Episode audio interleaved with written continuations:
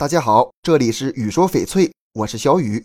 翡翠是一种石质玉及多晶结合体，虽然都是以硬玉为主，但是内部的成分并不完全相同。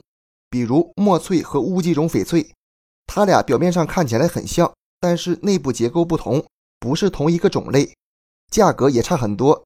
今天咱们就来讲讲墨翠，大家都比较了解，它的成分里有绿辉石，表面是非常浓郁的黑色，但是在阳光下却黑得透绿，优质的墨翠光泽感更强。很多男性在买翡翠时就会选墨翠，墨翠戒指和手串以及挂牌都比较热门。实际上墨翠不算少见，但是关注它的人比较少，所以显得小众。乌鸡种翡翠表面也是黑色的，它一般是微透明或者半透明，具有一定的玻璃光泽，看起来像是一幅水墨画。但乌鸡种在阳光下也是黑色的。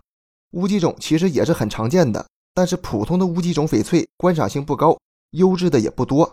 形态上来说，乌鸡种翡翠的黑色是片状脉状的，分布零零散散，不太均匀，色根比较明显。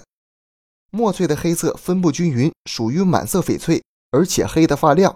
墨翠即使透明度很高，外表也看不出来，而乌鸡种翡翠的种水是显而易见的，透明的就是透明的。墨翠和乌鸡种如此相似，哪个更贵呢？一般来说，墨翠价值要更高一些。在传统文化中，黑色代表正气，能够辟邪消灾，被做成护身镇宅的挂件或摆件。